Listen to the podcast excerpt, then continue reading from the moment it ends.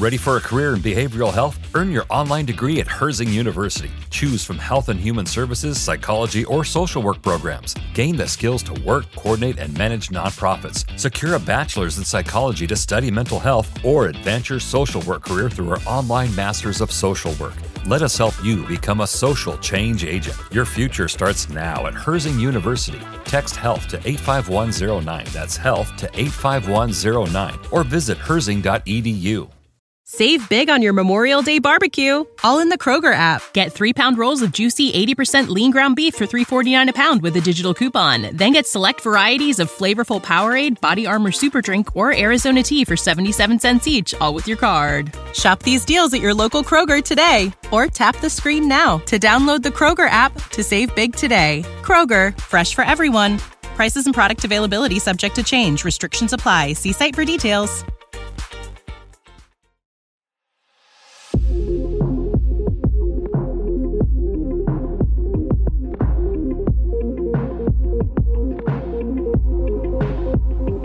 Welcome back, everybody, to another episode of the Basement Binge. This is exciting. Continuing through the Transformers live action movies, Michael Bay, can kind of concluding what I would call a trilogy with Transformers Dark of the Moon. If you've listened to the other Transformers episodes, you know that I am joined by the always wonderful Matt and Rob from Matt Goes to the Movies. Thank you again, both, for being here and enduring yet again another wonderful film. It, I will say it is an improvement over what we talked about. So, at least in my opinion. Yeah, and you know what's funny is I kind of forgot that I'd never seen this movie before. So this was uh, my first time seeing it, and Really? um, yeah. Um, so yeah, I'm glad that um, you asked us to do this because now I've seen it. yeah, it's such an achievement. I've now seen Transformers Dark of the Moon. I got through it. I just saw this movie. Um, I have IMDb pulled up, and it's like playing videos of the film on a loop, and it was like an advertisement for the Blu-ray saying that it was nominated for three Academy Awards. So interesting. I mean, I- it I will was. I will say, back in the day, uh, seeing it in the theater, the 3D for this was really well done. I believe it. So let's get into talking about Transformers Dark of the Moon, starting with the first segment, which is always spoiler free. That is two cents. Completely spoiler free thoughts, kind of knee jerk reaction to the film. Rob, since you haven't seen it before, we'll let you go first. This is kind of exciting, especially with how surprised we have all been with how much you have enjoyed these films. I would say, like, our ratings have been the same, and I Yeah. have been more positive of those in those ratings. So you're on so far on my side of the fence. so I'm interested. Anyway, what what is your two cents?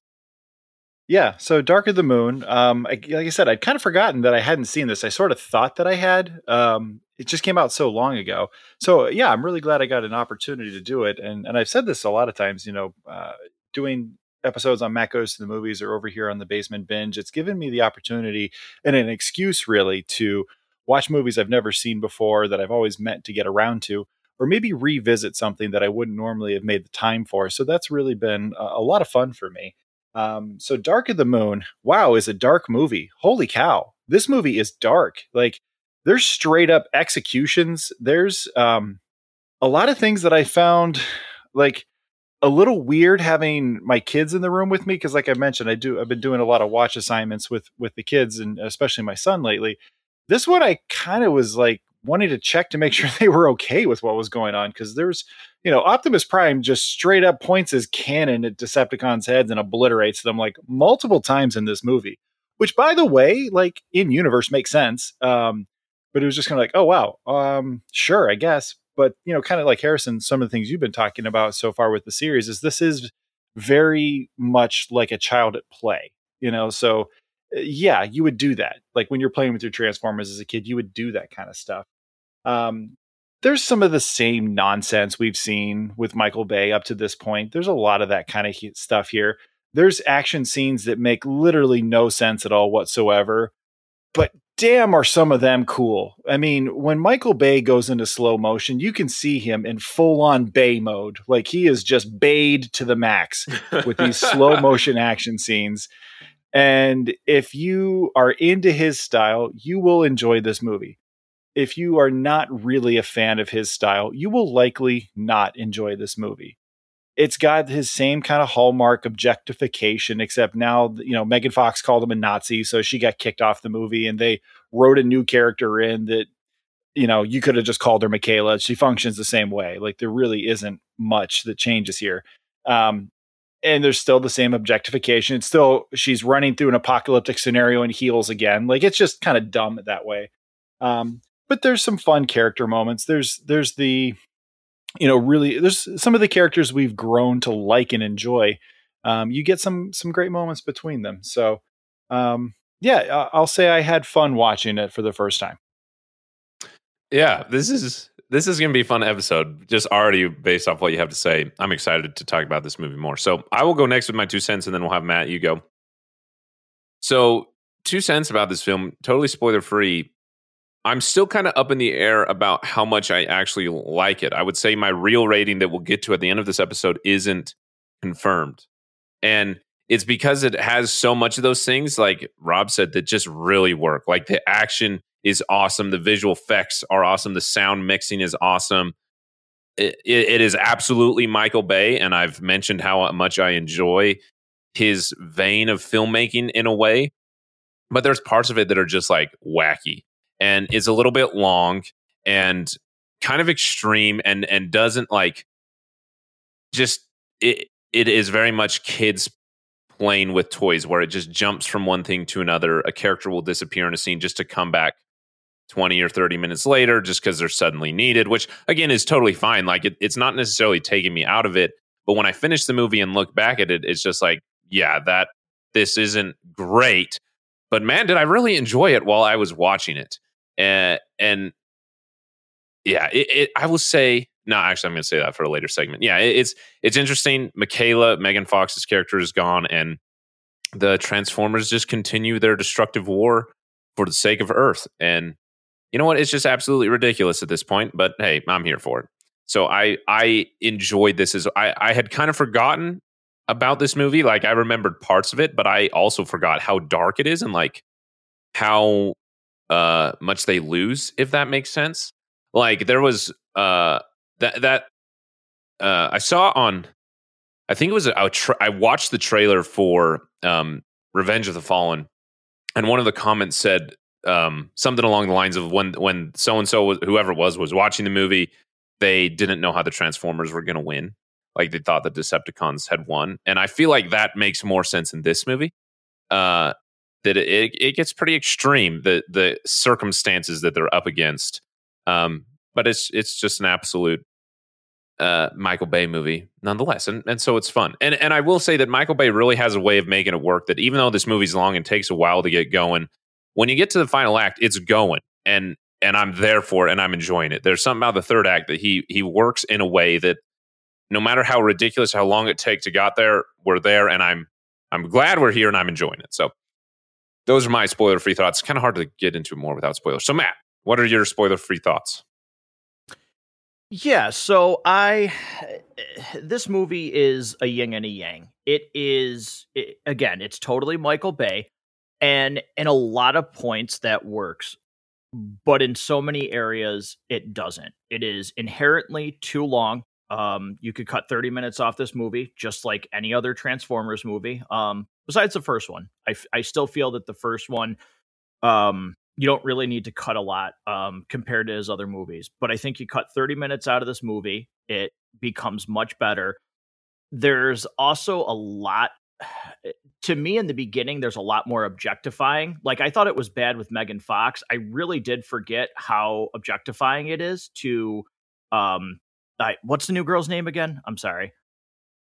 Mikaela 2.0 yeah right um it, it's carly of the, is, there, yeah, is Car- the Carly. characters actually carly there's some lines in the beginning of this movie that are really objectifying and you know what they're saying um and we can talk about that in spoilers but I will say I do appreciate this movie's willingness to go darker, no pun intended, with Dark of the Moon. But in terms of what happens in this movie, how ruthless the Decepticons are, which is how you would think of them treating humans. Uh, I, I, do appreciate that they were willing to go darker with this movie. Uh, it, it's definitely not a kids. You know, there's definitely scenes that are not for kids. And Rob, you talked about this, but I remember going to see this at midnight and then taking Brandon when he was very, very young to see this. And we actually, towards the third act, we had to leave because of what was happening. Um, it was very upsetting oh. to him as a as a kid. Um, and, rightfully so. When we get into spoilers, some of the things that you see on screen, it's like mm, they definitely didn't do this in the first two movies.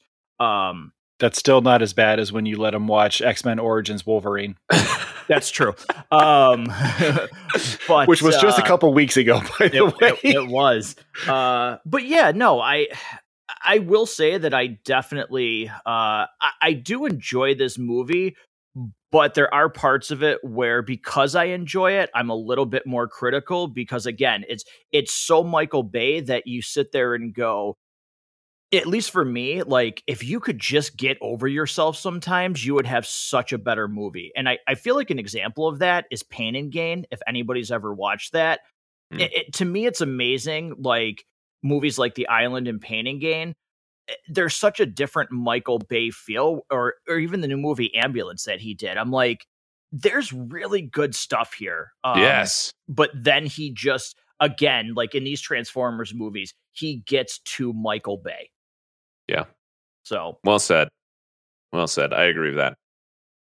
So yeah, th- there's our spoilers free thoughts on the movie. Um, this is going to be a fun episode. I'm I'm as I was watching. You know, when you're watching a movie and you're like, I'm excited to talk about that. This is this movie has a lot of those moments, both good and bad moments where I, I'm excited to talk about it. So um, before we move further on into the segment, I want to give both Matt and Rob a chance to talk about things that are happening over at Matt Goes to the Movies or anything else that they want to talk about. The floor is yours to say whatever. Before I give you the floor, though, I got to say that I just listened to uh, Matt's review on the Black Phone, and now this episode is coming out.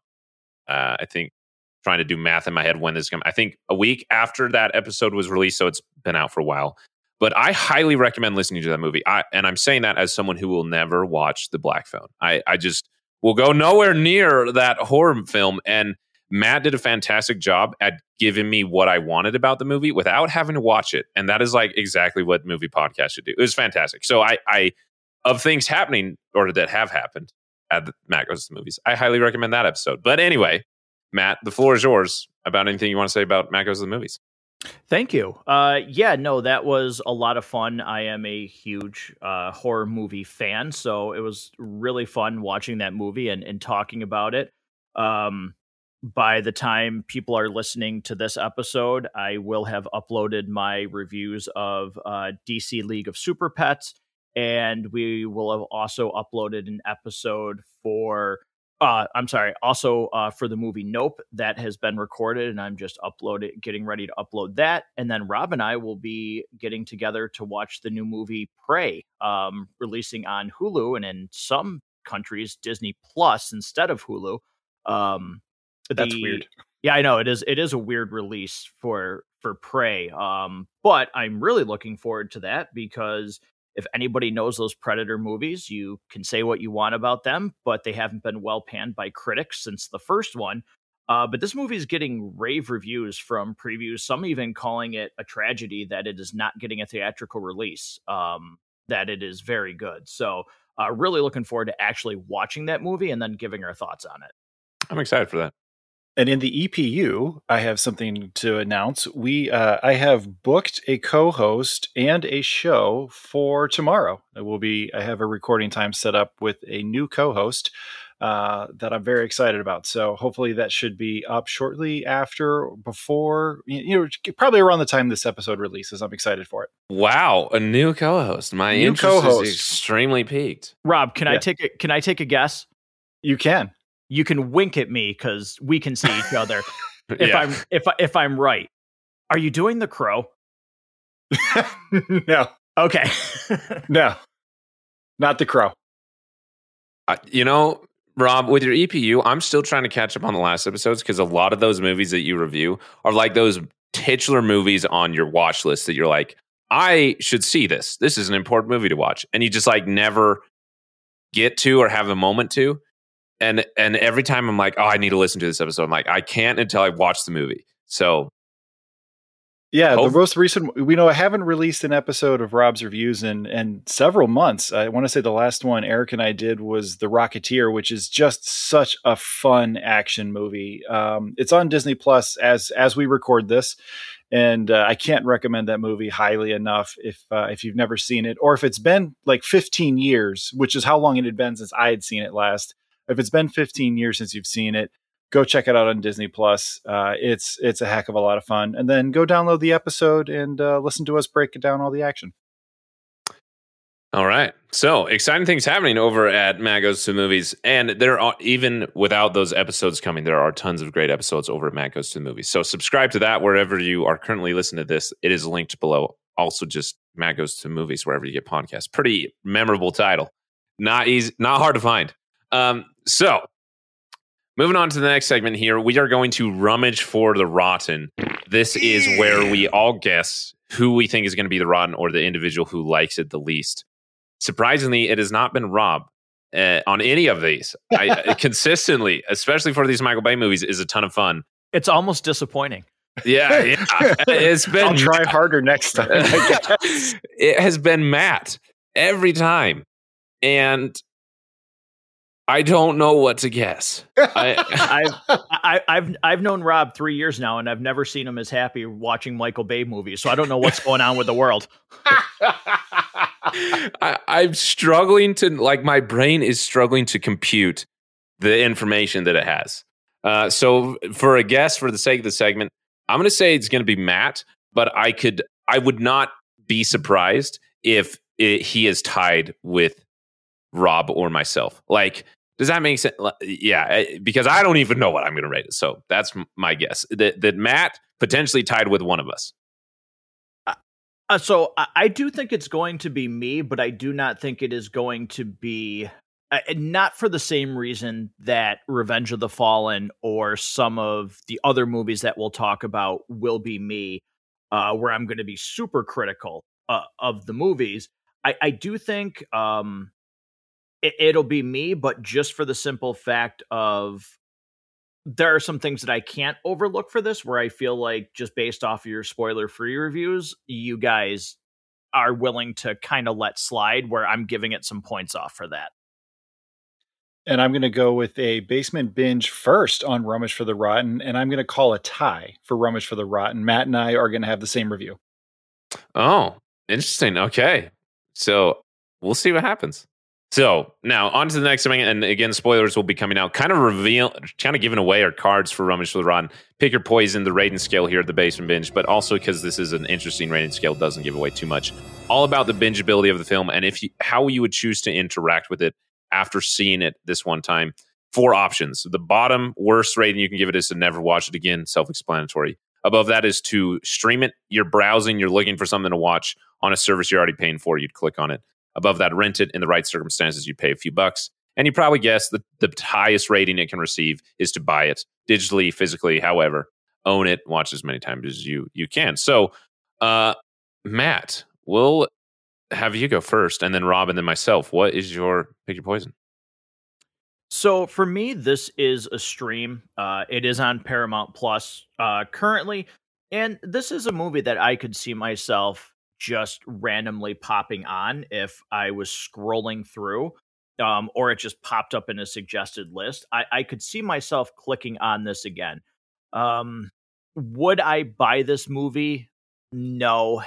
As I get further away from wanting to collect things, there are only certain movies that I do want to physically own and have. Um, in this day and age, this this definitely would not be one of them. But this this is a solid stream for me. If it's on a streaming service, I, I would click on it and watch it again. All right, fair enough. So, Rob, I would, and I can't just unfortunately once again I cannot give just a straightforward answer to this uh, segment. I would stream the first hour and a half of this movie, but I would be willing to rent the last hour because the last hour of this movie, it's it doesn't really slow down. If you've ever seen the movie uh, Crank with Jason Statham, which is I, I love that movie by the way. I absolutely love that movie. I adore that movie. It's nonsense. It's fun. Throw popcorn in your face and don't think about it too much. Um, the last i think it's like hour hour and a half of this movie is very much like that. Once and again we're we're in spoiler territory here but once the autobots supposedly get launched into space and the attack on chicago begins this movie never slows down and there is so much nonsense in there that we'll get to but um, I found myself going, "Oh yeah, this is awesome!" You know, like I got, I was like really into it. So I would actually pay a few dollars to watch that part of the movie, but I would only stream the first half. Okay, that's a fair rating, and that that's very very similar to mine. I I talked about this at great lengths in the past episode for Revenge of the Fallen. There's something about the third act that really works for me, and again, it happened here.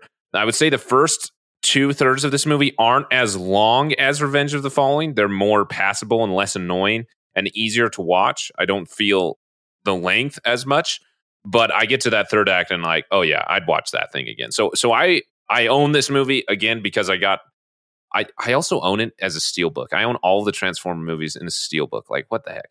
Uh, but it's because they were so cheap. They were like six dollars each on Black Friday, and I was like, sure, why not? You know, I'm a collector. I'll buy the dumb Transformers steel books that no one else wants.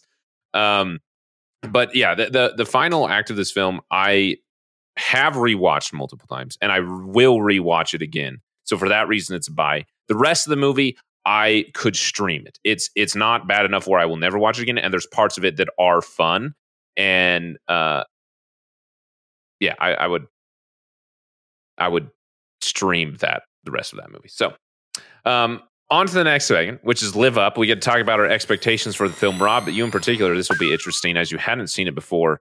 And I wonder what that was like, like thinking you have seen a movie and then realizing you haven't. That's always a weird experience. Um, did you yeah, watch the trailer, Rob?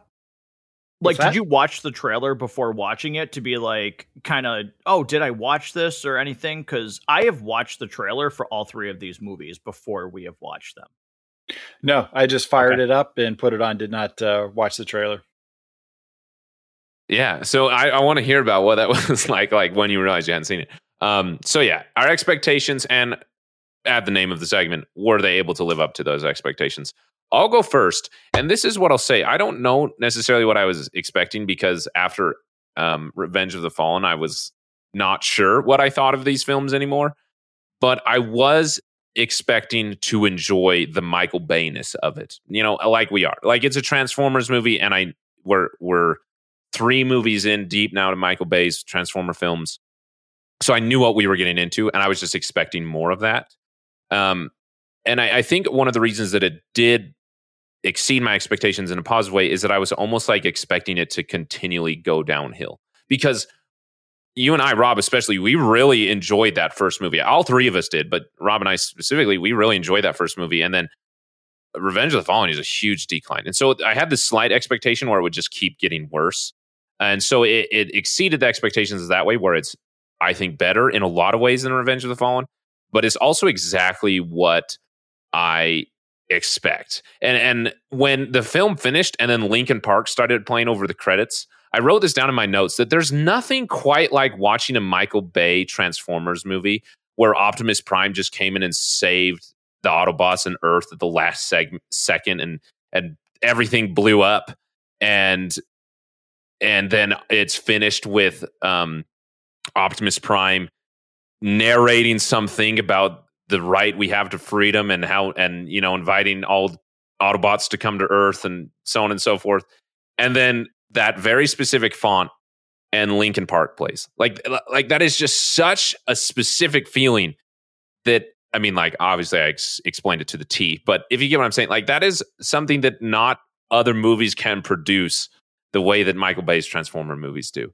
And it's not a negative thing. There's a lot of it that's really positive. Like there's like when especially when Link that Linkin Park song like started to go into that like choral harmony I was like, yeah, this is this is why I watch Transformers movies. Like whatever feeling I'm having right now, this is what I wanted, and it, and it absolutely delivered on that. And like I said, the third act was a ton of fun. When when when Optimus Prime comes in on his jetpack and just wrecks everybody, like that's just a ton of fun. And and that is exactly what I want in Transformers movies. And even earlier in the first part of the movie where it's slow, there's parts of it that I really enjoy. Um, Shia LaBeouf, he is insane and it's hilarious. Like he on screen just continually makes me laugh. And uh, additionally, even though Mikaela's gone, the relationship between him and Carly was surprisingly human. And like I had an interest in their relationship, even though immediately I was disappointed it wasn't Megan Fox's Mikaela. So there, there's a lot of it that works.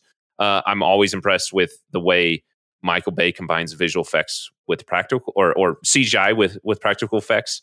There's one fight on like the highway kind of halfway through the movie where I'm still trying to figure out how they made that work. Where there's like cars rolling and exploding, and it's because of Transformers rolling it. Like how they combined those two elements so beautifully, like seamlessly, is is really impressive to me. So yeah, it, it, it exceeded my expectations in a lot of ways because I had a lot of fun with it consistently.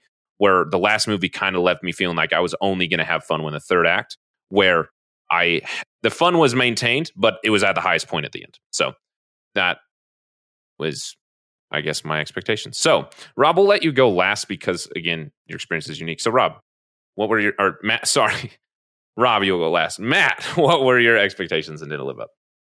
Yeah, I would say that you know the reason why I asked Rob if you watched the trailer is you know Michael Bay has a way of cutting these trailers that make you forget almost the last movie. Um, specifically after one, you you watch the trailer for this. I again, I'll I'll talk about when I first saw it and now, and you just go, okay, well that looks good. And I again, I will say, I I really do give this movie credit for going with some darker themes. You know, again, the action scenes are really well done. I do believe there's some pretty good human elements uh, to this movie. I do think there's a little bit more um, in the form of one of the segments that we're going to talk about Transformers translation compared to Revenge of the Fallen. I think there's more stuff that you could talk about in regards to that. Um, but then again, there's just some things that really are, again, they're just too Michael Bay and it's an incredibly to me uh, this is where i kind of disagree with rob a little bit uh, the third act is incredibly too long for me i think it does slow down a little bit um, and I'll, I'll talk about that in, in a couple other you know points but uh, yeah there's just some things that i just can't forgive because it's all it's always the same thing it's like he didn't it's he learned how to do the things that he did good better throughout the movies but he never to me in all of these movies michael bay never figured out how to fix what's wrong with them um, and so as i keep going through these it just stands out more and more that the faults of these movies are a little bit more inexcusable to me because you had five chances to go back and look and it's like he didn't make any adjustments so eh, that is kind of a roundabout way of saying it still lived up to what I wanted. Um, but also there's part of me that thinks that it's it's really hard not to after Revenge of the Fallen because it's amazing looking at the first movie and the third movie and going I, again I know there was a writer strike but what ha- like how did this happen? Like the the second one is such a huge fall from the first and the third movie to me it's it's fascinating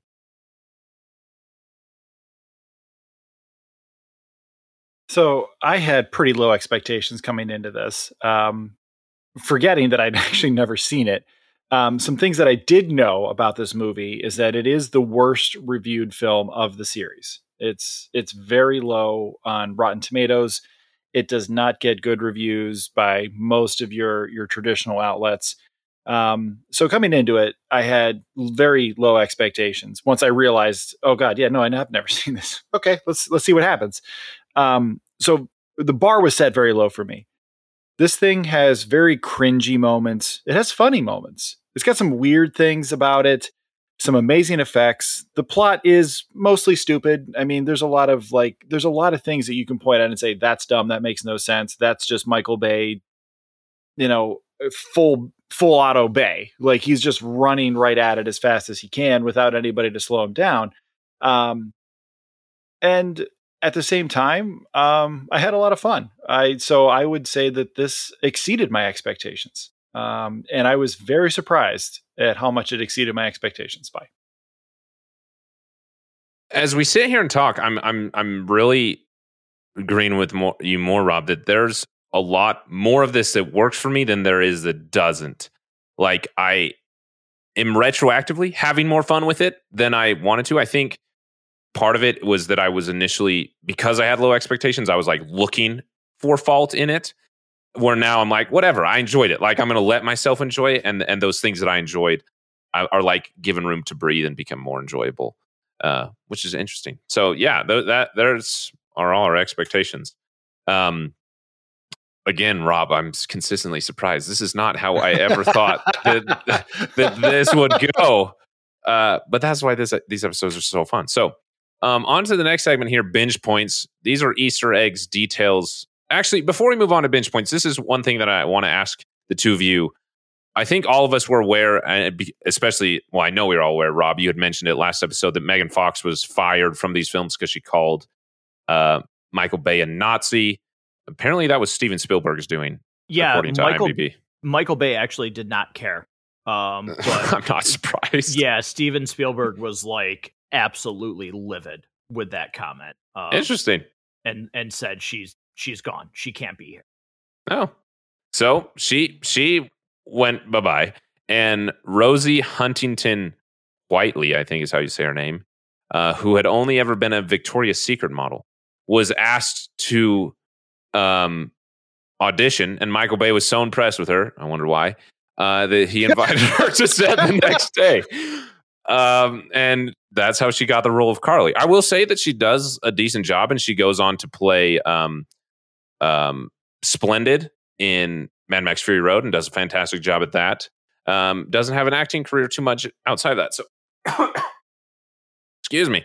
So that was a big part of my expectations going in. Is is be especially with these viewings. I feel like the three of us really connected to the character of Mikaela and her and Sam's relationship. We we all three of us, I think, at some point individually praised Megan Fox for her performance as Mikaela.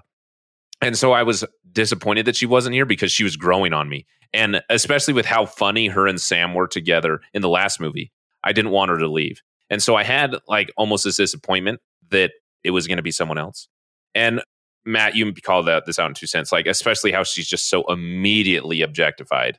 It was like, oh no, here we go. Like this is even worse. Um, and there, and it, it, it's really bad. That first third of the movie, it is horrible. And in the end, there's even that one scene where, like, right before she goes to talk to Megatron, she like stands there. She's like right center frame, and there's an explosion behind her. Her hair is perfectly cu- curled. Her clothes are perfectly clean. Super perfect makeup, and it's like this is the most ridiculous moment in a movie ever. Like, what is the point of the scene? Anyway, so I'm curious to ask, and then I'll answer the question myself. Kind of what expectations did you have for this character? And and did she live up to them? Was it better or worse than you thought? Um, I'm curious. Um, Matt, we'll go with you first. You know, I I don't think she was terrible. Um, she's not given a lot to do. Um, eh, her lines certainly aren't the greatest. Um, so I didn't really mind her. And again, I will give them credit for her and Sam's relationship still felt pretty real. Uh, she talks about, you know, I I think it came up too late in the movie where Sam says, "I know you're thinking about your brother, but that's not this situation." And she's like, "Do you think we'd rather have him or his medals?" Um, because he, you know, apparently died in combat and stuff like that. And I, thought that was really good. I thought their relationship was pretty cute, especially when she asks him like if he wants money for lunch and he's like i don't need money for lunch i have like their relationship felt real so i don't really think that they missed anything i don't think anything was missed by mikaela not being there um but again it would have been i would have liked to see the two of them on screen again to just continue that relationship because i felt like some of those scenes with them could have been a little bit more, I shouldn't say improve because the scenes weren't bad with their relationship, but it could have held more meaning because they were together for so long. Um, here, I don't really know if they ever talk about how, like, how long these two are together. Because she definitely at one point says, like, we're not at the love words yet. And it's like, well, that feels like you haven't been together for that long. Yeah, yeah, that's an interesting question. Um, yeah, I really agree with what you said. I'm going to wait to answer to hear what Rob says, but I, I I will say though that I yeah the whole like you said the first third of the movie where the first scene is her walking up the stairs, then it's Patrick Dempsey's character talking about the car and it's just lingering on her body. And then when the mom walks by and ha- says, "Oh my god, it's a beautiful box," and the camera just is right on her, I'm like, Yeah. Jesus Christ! Like that is it's way more objectifying than having Megan Fox bend over a motorcycle or bend over the hood of a car. Like the way they talk about this girl is, I think, is way worse than what they did with Megan Fox. Yeah, I, it, it's the. I would say the reason that I feel like it's worse is because it's the the dialogue is around it. When before it was just like visually Megan Fox was displayed, and then it was just like Sam kind of fumbling over himself around her. Where now it's like everybody is just calling attention to her, which was very weird. The mom even has a line where you know she's talking about their relationship and saying something about how he you know was has managed to land two world class hotties. How is he ever going to do that a third time? Like uh, that whole scene is is uh, un- uh, yeah because then she follows it up with something about he's Unless she's a you have mom huge- talk, yeah wang. talking about her son's manhood size like that to me was probably the cringiest thing of this whole Oh, absolutely. Can, this whole film can I say though too, and that's that's part of my point where it's like it becomes too Michael Bay because you have that line in the same scene where the mom says, you know, there was a time when your father and I didn't think we were going to make it, and then he says the line like, "I will follow you to the like to the ends of the earth" or something like that. Yeah. and it's like that line right there and the way that those two characters look at each other and the way that Sam looks at his mom and dad and then decides he's going to go after Carly actually really works. But you have Yeah. to have it after a scene where it's like, th- there's no need for that. And that's where I say, like, Michael Bay just cannot freaking help himself. Yes, and I'm so glad you point that out because that conversation becomes the leading motivation for Sam the entire third act of the film and is a huge Yeah. reason that they end up in the situations that they are which works. Like you said it's a good line and especially with having uh, I forget the the name but the, his two parents and we've been in a relationship with these parents for three films now. We've been around them. We've seen their relationship and so that line has even more substance and I really liked it. And but it was annoying that I was continually called back to that conversation throughout the third act, thinking about Sam and how he was influenced by his parents and what his dad said, and then reminded the weird conversation he had with his mom. It was just like, why was that there? Uh, a movie that, a moment that you're going to cause me to reflect on. Why are you making me reflect on that?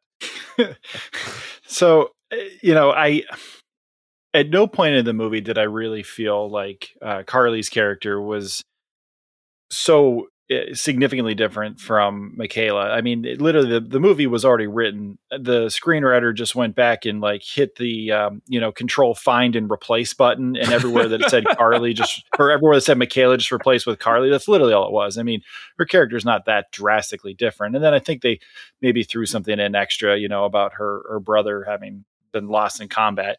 Uh, You know, they then they punched up a few other things to make it work.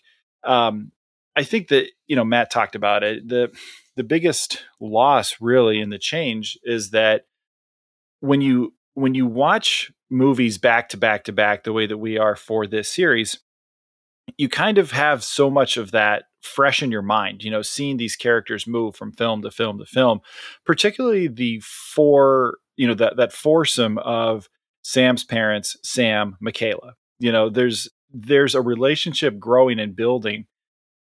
And when you binge a series, being able to have that juxtaposed so closely together, there's just something kind of fun about that. And you know, when we did Pirates of the Caribbean last summer on Matt Goes to the Movies, you know, I think that partially influenced my review of Dead Men Tell No Tales because seeing everybody together kind of again at the end of the movie after we had just watched them all back to back like that, um, there was just something kind of fun about it. And I don't know, there's a little, it, it takes a little bit of the shine off of it when you don't have everybody all together.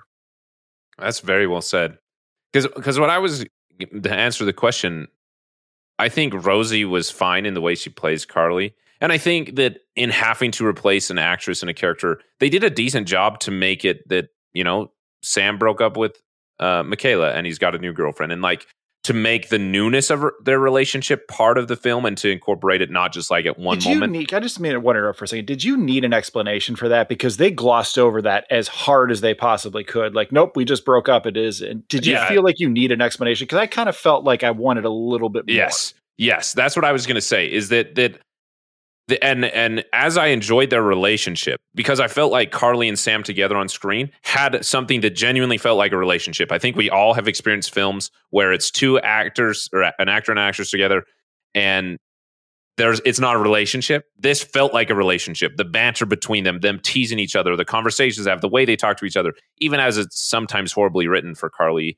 uh, Rosie's character, that it, it was a relationship, and so that was good and and that exceeded my expectations but it made me miss mikaela more.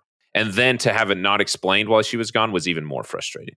Well because they kind of i'll just take a step back. They almost have their they want to have their cake and eat it too because you know they say i don't know about moving in with this girl. What if she dumps us like the last one? And then the other robot's like yeah she was mean. And that's the whole you know explanation of why they're gone. But then like i mentioned earlier they've moved in together. They're not sure if this is the right move, but they've moved in together with not being at the love word yet. I mean, like, for the record, Matt told me he loved me for the first time after about three weeks. That's true. Your wife, your wife, your wife wouldn't let me move in. So.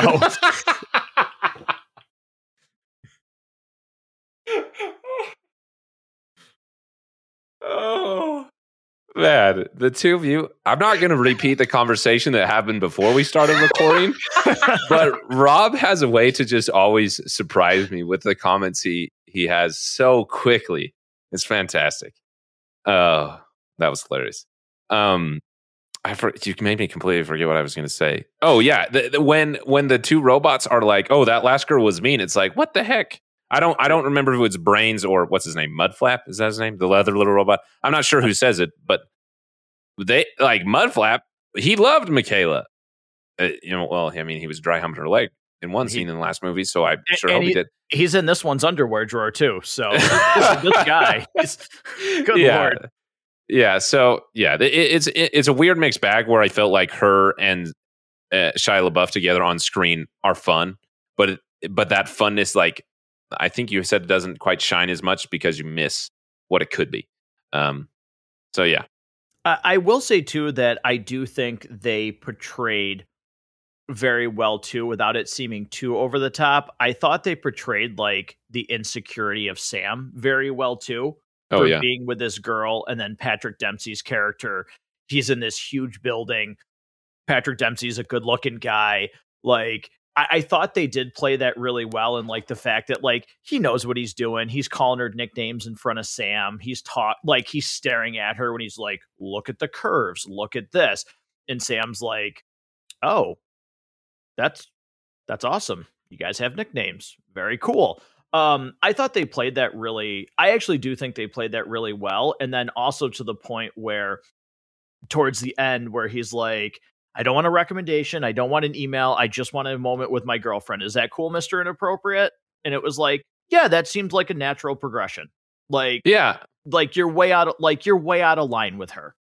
Yes. I I liked the three of them, that entire relationship. And I felt like it it made Sam's arc of being insecure not just with his girlfriend but insecure that he doesn't have a job and wanting to feel important and and all that wrapped together i felt like was a good story throughout the entire film and to have him involved where not only is he like an antagonist towards sam just like socially he's an antagonist in the film and all that wrapped together makes it really fun and i think that the three of them whenever they're in a scene together i think works really well i do enjoy it. you know that. we've seen these kinds of things before we've seen the attractive girlfriend the you know not you know the the guy that's punching way outside his weight class, let's say, you know, and and she's got this attractive boss or just you know other friend that somehow shows up. But we've seen these kinds of things in movies before, and I'm sitting there watching it, going, okay, here we go.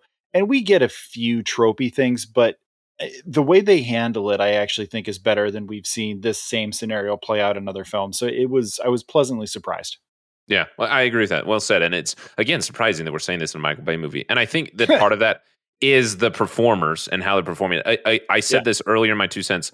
I love Shia LaBeouf as Sam Witwicky. Like it is when and he gets the, the jackhammer leg on that car, I cracked. Oh, with the hood kick, open, when and he's, he's just the hell out of that thing. Oh my gosh, that in when he's like losing it and he's getting mad at her, and he's like, "Just get in the car." What like that entire com- and he's like losing it, and he he is so crazy, and it's funny. He is extremely entertaining to me as Sam Witwicky.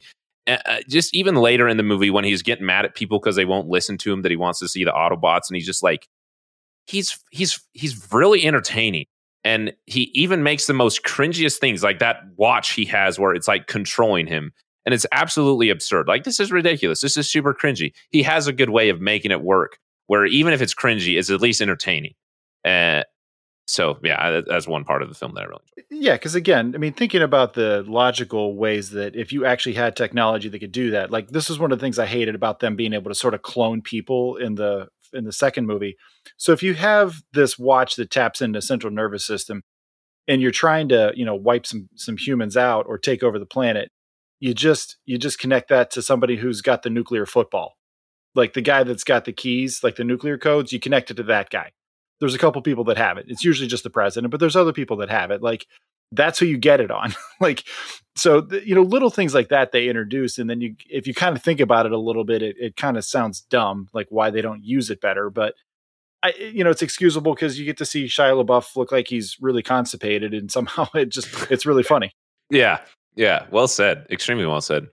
Um, one other thing before we move on to other segments that it really exceeded myself with this film is how it just continually like these movies just get bigger and bigger uh, like we have John Malkovich and Frances McDormand in a Transformers movie, and uh, Frances McDormand. Yeah, say what you will about her. I don't think she's really enjoying herself here, but it seems like John Malkovich and John Turturro are just loving everything they're doing. Like I really feel like they were having fun, and, and it makes me have fun. Like at the end when uh, it's like an end credit scene where John Turturro's character like scoops up Frances McDormand's character and kisses her. And he's like, I'm ready to go to jail. Like he's looking down the barrel of the camera. And I think it's he was like ad libbing and just like having fun with the character. And that energy is in his character consistently, which is just crazy. Like that these actors are on set of a Transformers movie just doing the absolutely absurd things, but they're having fun with it. And so I. And don't forget, we also get Buzz Aldrin. Buzz freaking yeah. Aldrin. I could not believe, like, when they mentioned him and then he walked in, I was like, that's actually Buzz. Like, what the heck? I was so surprised.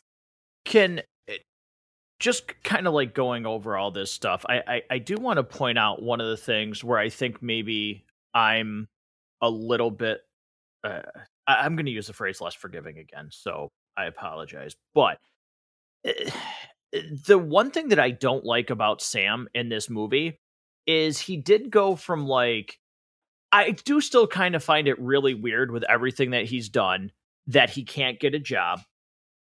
He's still getting he's still getting questioned about why the government was looking for him. I do find those things very weird. And then he has a complete 180 about how he doesn't want to be with the Autobots and he wants to be on his own to he says a line here like I should be working with the Autobots. Like, what's going on? Um, and then like he kind of scolds B. He's like, "You can't call. You can't come over and visit. Like, what's going on? Come over here. Let me talk to you." It it just seems really odd in a couple of times during this movie that he can't get a job. But I will say, I do really like the line where John Malkovich's character is like, you where you know again he's like I, I, want a job where I actually matter and like I saved your life twice and I'm like eh, whatever I don't care. I do like the line though where he says you want the job after this job but what you don't understand is that this is the job and I think that's actually really like that's like solid advice. Like it's correct. Yes. Like just because you think you should get it doesn't mean you're going to. Like you're go like you got to put your boots on and you're your pant legs are going to get wet. You're going to step through some mud first, and then you're going to get to where you want to be. You don't get to just always walk through the door. Um, I do think that part works really well, but there, yeah, there's just certain parts where I'm like, it doesn't make sense, and it still doesn't make sense that like all of these things are top secret. And even when the director comes in, who doesn't like to be called ma'am, she's just heck? a re- to, me, she's a replacement for that guy that rips the paper out of his jacket in, in the second movie. Yeah, like it's literally the same character, only now it's a female. But also, she's like, "Was your little group involved?" And he's like, "Geez, I, I, I can't really tell you. Um, the, these Autobots, they're, uh, you know, they're like kids. They like to sneak out in the middle of the night." And I'm like, "What the hell are we like? What the hell are we doing? Like, it doesn't make sense to me that they're still in secret. I also don't get the scene where they're like, now we work with humans to solve their conflicts. And then it shows one scene of like Bumblebee like actually killing people. Like he just and I'm like, okay, what what was that scene? What was that mission? And then Prime's little temper tantrum when they find another long lost Autobot part and he's like, You told us that you had everything. And it was like, dude, this thing was in Russia. The US wouldn't know about that. Like y- like you're acting like a teenager. I, I thought yes, some of those bad. yeah. Like I thought those things were really weird and I did find it I'm sorry, I found it really cringy when again, I forget the the lady's name who's running thing uh like running things behind the scenes and she's like allow me to introduce you to and they were just like waiting behind that plastic curtain to be like here's your cue to walk in like when all the astronauts walked in and everything oh like yeah that. yeah i was like so they were just standing there waiting for her to tell them to come in like yes. Okay, okay. um so i do think there's some really i do think there's some really odd things um in, in this movie. The, here's the thing this is the way i say it. The the means by which they they create circumstances of conflict or they create story points the the things that they employ to have that story point are absolutely ridiculous. It, like like sam not having a job sam wanting to be with the autobots now after the second movie he didn't want to be the continual repeat of the higher power government person coming in and complaining to captain lennox like it, it, and just like they they're not very good at creating reasonable means to be in the position that we're in. It's just like, oh, hey, we're in this position, just go with it. Uh, you know, similar stance to the the breakup, like, oh yeah, we broke up, just go with it, type of thing. Like it, it's there's no real reason for why we are where we are. And that kind of bothered me almost throughout this entire movie, where, you know, just to kind of go back to the whole Sam looking for a job thing being such a major plot point. Um, like literally none of these government connections he has can get him a job. Like I'm not all that connected in, in any way at all. But if somebody I know is saying, Hey, I'm looking for work, like I could probably find you a gig. Like I, I'll make a couple phone calls. I know some people that are hiring. Like I'll get you a gig. like, you know, it's it's really it's it's amazing to me that all of these, you know, top secret government offices can't just like push two buttons and also delete his record uh, that the FBI was looking for him. Like that seems weird that that's still there. Um, and it also seems like kind of a security, um, I guess, like open, like a, an opportunity for something to go wrong that people could find that out about him.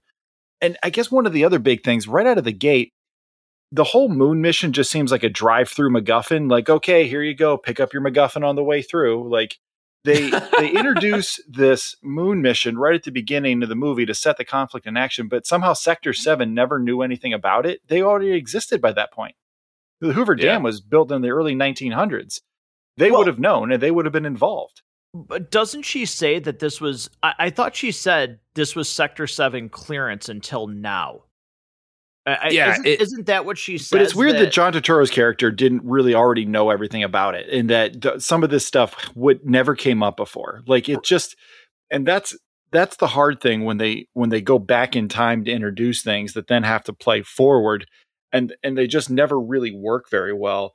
It's just so weird that this moon mission was never mentioned again throughout any of the action of the first two movies. And, and and especially that the, the, there's humans that have been working for the Decepticons. Like I could understand it now, where the Decepticons Megatron is in the position he's in, so now he has a Laserbeak, you know, kind of causing humans to work for him. uh, manipulating them. That's the word I was searching for. But to say that it's been happening for years, that Patrick Dempsey's character inherited this client, it, it's it's kind of contradictory. That's like, well, where were these things when the Transformers were blowing up New York the first time? And it's funny, like it's not funny, but it's frustrating because some of it works really well. I think the fact that you know when he says, you know, they told him to do some creative accounting, make it so expensive that we could never go back to the moon. I think that works. I think racing to the moon for the space, like for the space race, it makes sense in it. I will say though that one of the things that, um, when I like rewatching this,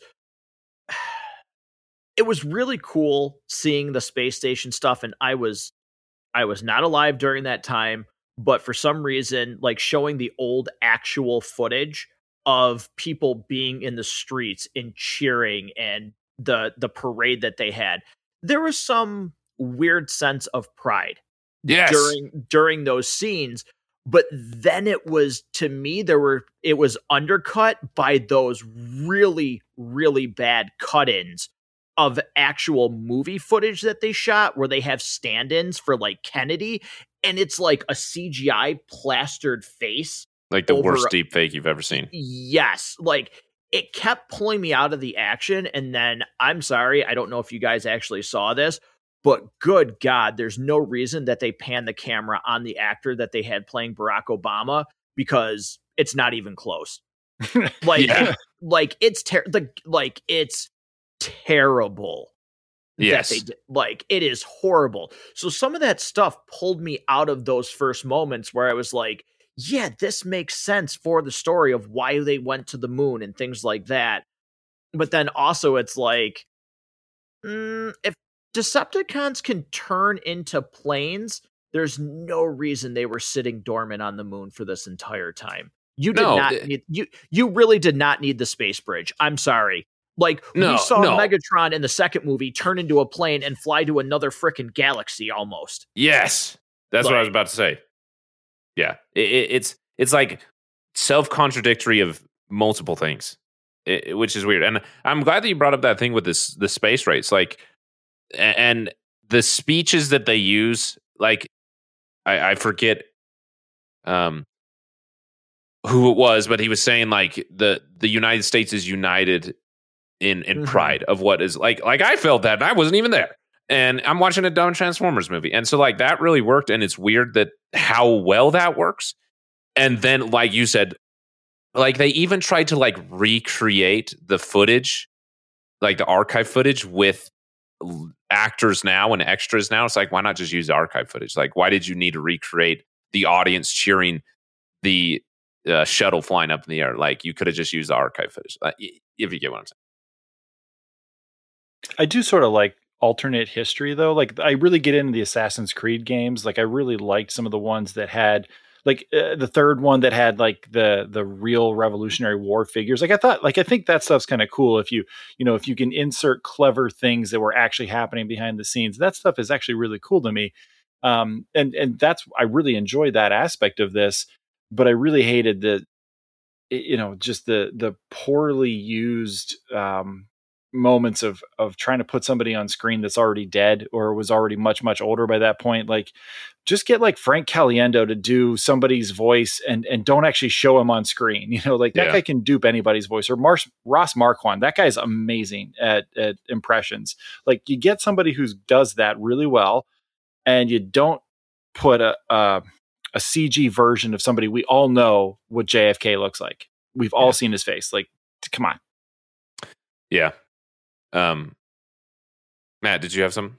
Yeah. Um, I, I just one other thing is that I'm really down on this movie for is the continued downward trend of Megatron.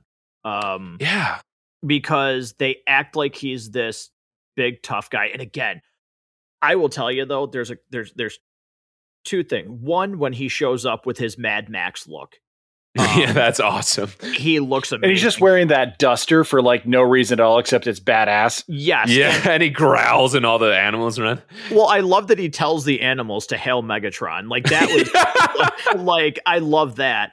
Um but then even when Starscream is talking to him about like, oh, you were supposed to meet Sentinel Prime. He is my like he is my greatest accomplishment. It's like you're his little errand boy. Like what like you're still second fiddle to somebody. You're not like and he's like, there's even in death, there's no command but mine. Like BS. Like you you're an errand boy.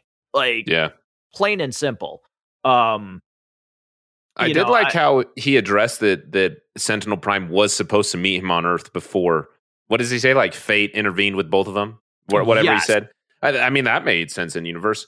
But I, I I think like even the way towards the end of the movie where Carly goes up and and like Megatron's just chilling in an alley, like yeah. bugs eating his brain, and just hanging out, and he's like he's so happy that they've conquered Earth. It's like why are you just sitting here? Yeah. And and what happened to your seat at the uh the Lincoln statue? Cuz that looked pretty cool. Yeah, what? But- why you just you just gave that up? Well, and that's where I'm kind of confused on the timeline there because Megatron crashes to Earth in the Arctic Circle at some point, or maybe it's Antarctica. Either way, he's he's somewhere near one of the poles, just frozen. And then sometime, and I guess I just don't understand. I suppose the the the moon crash landing could have happened almost at any time, and they didn't detect it till they had the, the technology for it. But I guess that's a little confusing to me. Well, they no, did uh, you do point it out because the movie opens with them detecting the crash on Yeah, the moon, what- and then that's why they start that? to go. because they don't know. do they do give a timestamp at the beginning of the movie when it crashed. Like So when they a cra- detected the crash. So, Which so he, was in the 50s, right? Or was it in the 60s when that happened? I well, believe- Megatron was frozen like the 1800s, so there's no, Right. so so that's still like a hundred plus years. Yeah. and that just so- doesn't really make sense. Okay, so never mind. Take my appreciation for that line back. So uh, again though there's there's things where it's like it's it's good but there's a lack of execution. When you rob has said it when you stop to think sometimes it just doesn't make sense. The the sum of its parts are better than the whole. You, you can't look at how you got to the answer. You just have to go all right i guess i'll accept the fact that three plus two is eight yeah, it, it kind of feels like they're just like, oh, hey, this is kind of a good idea. Like this is a way that we could connect it, but then they didn't like think about, oh, does this actually work? Like we are right now. Like it Yeah. was just like, oh yeah, just put it in. and Uh, I do feel like the you know the Sentinel thing. I I I feel like he's completely underutilized. I feel like his turn was not. I mean, number one, I think everybody saw it coming. Um, I, I don't know. Like Rob, did you see that coming? This is the first time you've ever seen that movie. So did you? Did you know just based on things that you heard or whatnot? But I, I felt it was super obvious. Um, I didn't know uh, going into it, but it was like it wasn't like an oh my god heel turn kind of thing. Like Right. it's just like oh yeah, I mean that makes sense. Yeah, like sure. I, I- I will say I have seen this, and I had kind of forgot that he had turned. And at, at first, I was like, "Oh, he's going to turn. Like this is a Michael Bay Transformers movie. That's the way that things are going to go." But then when when Optimus offered him the matrix of leadership and he rejected it, and he's like, "And be the leader in a world I don't recognize." Like, no, you are now the leader. I was like, "Oh, maybe not." You know, and like that uh, kind of duped me for a second. But then when he did turn, I was like, "Oh, okay, yeah, he does." Like, that scene was I thought that scene was really well done. And not only was it well done, that is a gorgeous shot. Oh my gosh, like yeah. that is absolutely gorgeous.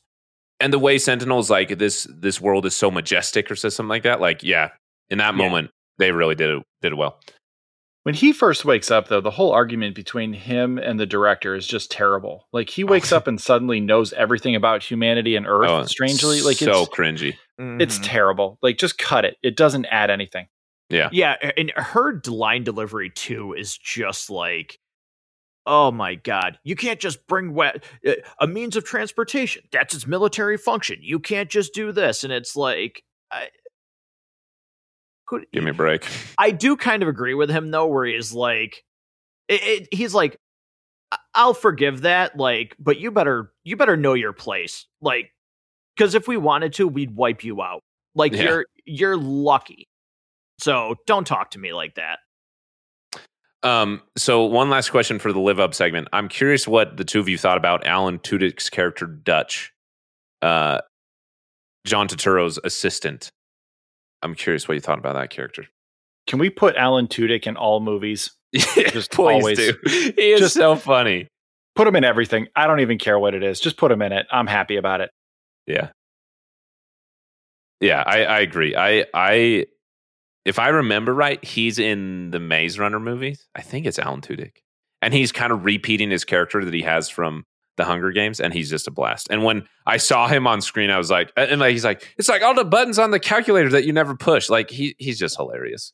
Uh, an absolutely unnecessary character that's a lot of fun.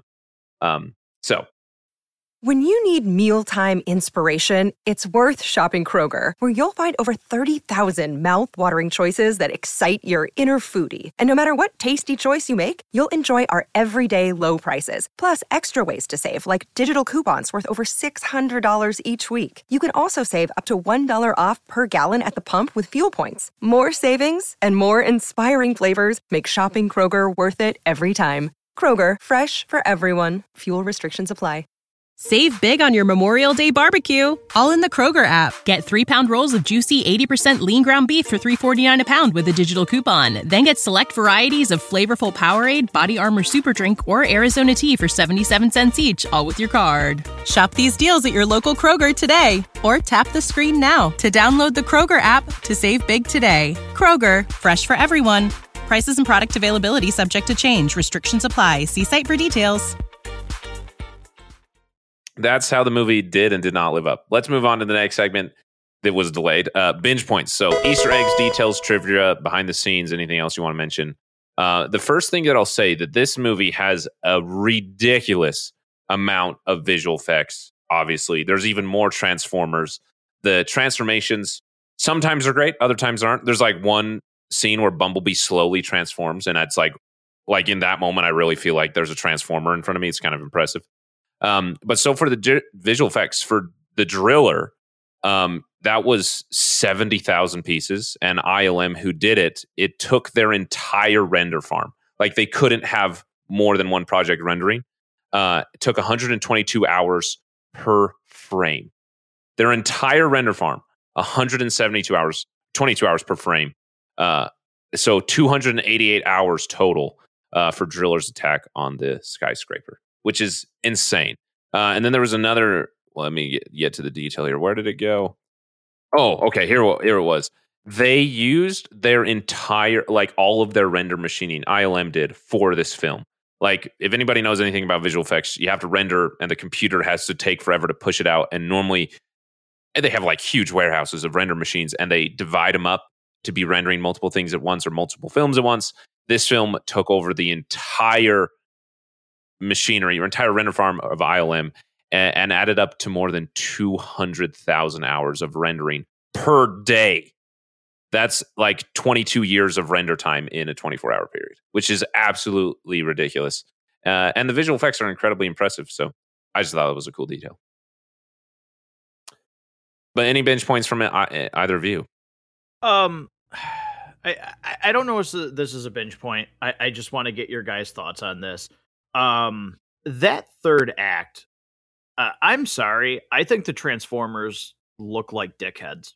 Um, you let a lot of people get wiped out for Optimus just so you can make a cool entrance to to make a speech and be like, we needed like we needed them to think we were gone, and we needed humans to realize that Decepticons will never leave your planet alone. And it's like you had to do what?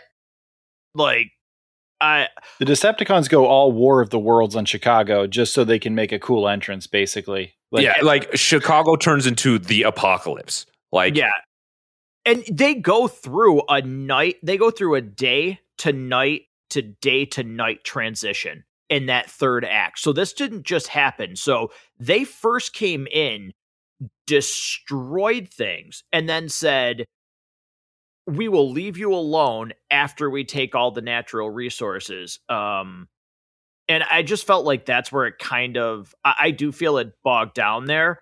Um, also, I just I'm sorry, it, Harrison. I think you're right. I feel like this is the conclusion of a trilogy because they in the fourth, fifth. Wait, no, fourth. Was that is is the Last Knight the sixth movie? The That's the fifth. Movie the fifth. There's only five. Yes, there's only five it almost feels like the fourth and fifth movie, although they acknowledge some things, are almost like their own thing because Yes. something happens at the end of this movie that they bring back in the fifth one, and I'm like, mm, that shouldn't be there. Um, also, though, the second you bring Cybertron into view of Earth, everything's done. I'm sorry. Yep. Physics does not work that way. Oh, gravity's Earth- done for. like that is over. Like forget it. Earth is no longer like that's it. I mean, it's a sweet the, shot. The tides get destroyed. yeah, it, it is a really cool shot, but yeah, it's just like that's mm, there's no way. And then the way that It's at the end it, it it it sucks itself up into wormhole. Like Earth wasn't affected by that at all. Like no, Mhm. Cybertron's just gone. Well, and you mentioned it, Matt. There's a day to night to day cycle because Epps has all of this time to drive from Florida to Chicago, which is Mhm. not just like right down the road. He drives all the way there. As soon as they get there, they're like, "Nah, I'm not going in there." And then they decide to go in there once the Autobots show up. Which that that was just kind of dumb to me. But then, why are there still people in those office buildings? Yeah, what the heck? Like Chicago are they is there? is decimated, and you are you showed up in heels and a It just uh, and a pantsuit to go to punching work time on clock. level eighty five just to get eaten by uh, the drill. Like what? What? Just just remember, if you ever think your boss is bad, there's somebody in that building. It was like, no, you've got deadlines. I don't like. You better Listen. get into that office. I understand there are giant alien robots attacking the city. You're still coming in, right? Mm-hmm. Yeah. yeah. Geez, I don't think I'm gonna. You make- have no PTO, so you got to come in. I will say because it's it's not in it, for me. It doesn't fall into to to Leeson likes, but uh, we are talking about it during the spoiler free section and whatnot. But during this third act, you see them literally shred human bodies in this Yeah. scene, Oh my like- gosh! Yeah. and It- I like I said, I I do admire this movie for going with that darker that darker tone, but you legit see them killing humans, and it's not like off screen. Like you see their bodies evaporate. Oh, it's weird. And and like a few bones hit the ground Yeah. and are stuck there. It's it's kind of morbid. yeah, I, I think you know we were talking about the Cybertron being pulled to Earth. I'll tell you what's never really clear to me is why they need to do that in the first place. Yeah. What what is that doing for the story?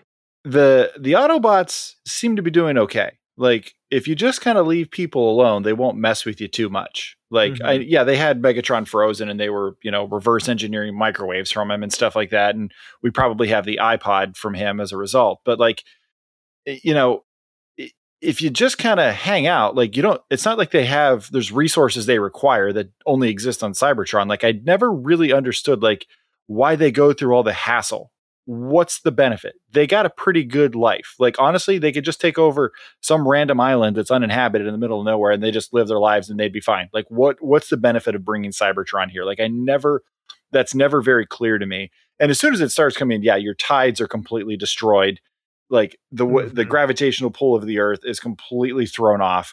Like magma and volcanic activity and seismic activity would completely decimate the world. Like it would be a holocaust of all species of life on the earth as soon as that thing shows up there there is no slave labor left because there is no plant life there is no animal life there is no human life it's all magma everywhere all the time mm-hmm. Yeah. Um, the one other binge point that I'll have is that I it is ridiculous and it's shot horribly, not horribly. It's edited horribly and has horrible CGI, but that wingsuit scene is awesome. I, I mean, and the way that they actually filmed it, like they had wingsuiters.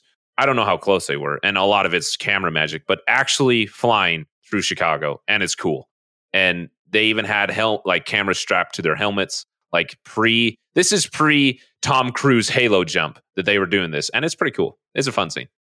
it's a fun it's a fun scene but you can tell michael bay was just sitting in his studio in his house and just like what craziness do i want to shoot regardless of if it makes sense or not? Because let's be like the wingsuit scene is super cool um but like when the What guys are do? the yeah well the the 101st guys that are like paratrooping in and then the wingsuit guys that show up later like y- you're the most sitting duck you can possibly imagine. Like these things can fly. They have cannons. They have machine guns. You would be turned into Swiss cheese pretty quickly Swiss if you were a flying human. Like it it actually makes no sense at all outside of the fact that somebody was just like, you know what, I want to shoot a wingsuit scene today, so I'm gonna, and you can't stop me. It it reminds me of Matt mentioned early in ambulance. Like Michael Bay just took like the trendiest thing that was happening at the time, like he did with FPV drones. Is like, hey, this is a new cool thing that's kind of trendy and all over YouTube. Like, let's put it on our movie. Like, I feel like when this movie came out, it was like peak wingsuit YouTube culture, if anyone remembers that. And he doesn't really know how to incorporate it in his movie, so he just like throws it in there. Uh, you know, where I feel like the Gray Man, if you've seen that on Netflix, uses an FPV drone a lot better. Um, yeah, FPV drones are cool, but yeah, th- that's all the uh, the binge points I have. Besides just saying, I I think it's cool that they just keep throwing in more um, Transformers. You know, like I think the Wreckers are super cool. Their Impala design is sweet.